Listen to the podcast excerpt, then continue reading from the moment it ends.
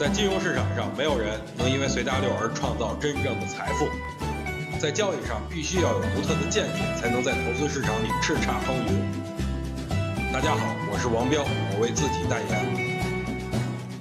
股市有句俗话说得好啊，会买的是徒弟，会卖的才是师傅。其实啊，找到好的卖点，真的要比找买点要难上一百倍啊！所以今天就要教大家一招强势股短线杀跌卖出法。股票平时震荡都为正常行为，但是大盘没有出现大幅低开的时候，强势股低开幅度却达到了百分之四或者更多的时候，这种情况就要值得大家警惕了。因此，投资者要小心注意那些无缘无故低开的股票。另外，开盘就出现大幅的杀跌，一口气杀到绿盘以下啊，跌幅超。超过百分之四或者更多的品种也是短线危险品种。以上的这两种现象一旦出现，大家就必须要小心这些股票当日或者短期会出现见顶的迹象。大幅低开或杀跌的品种，早盘如果能立马拉起来，哎，尚可可以持股观察。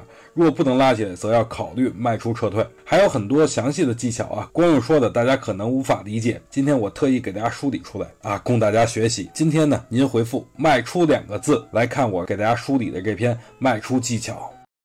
想听更多彪哥的语音，可以添加彪哥微信公众账号王彪 HT，或在新浪微博上搜索王彪 HT 来跟彪哥进行互动哦。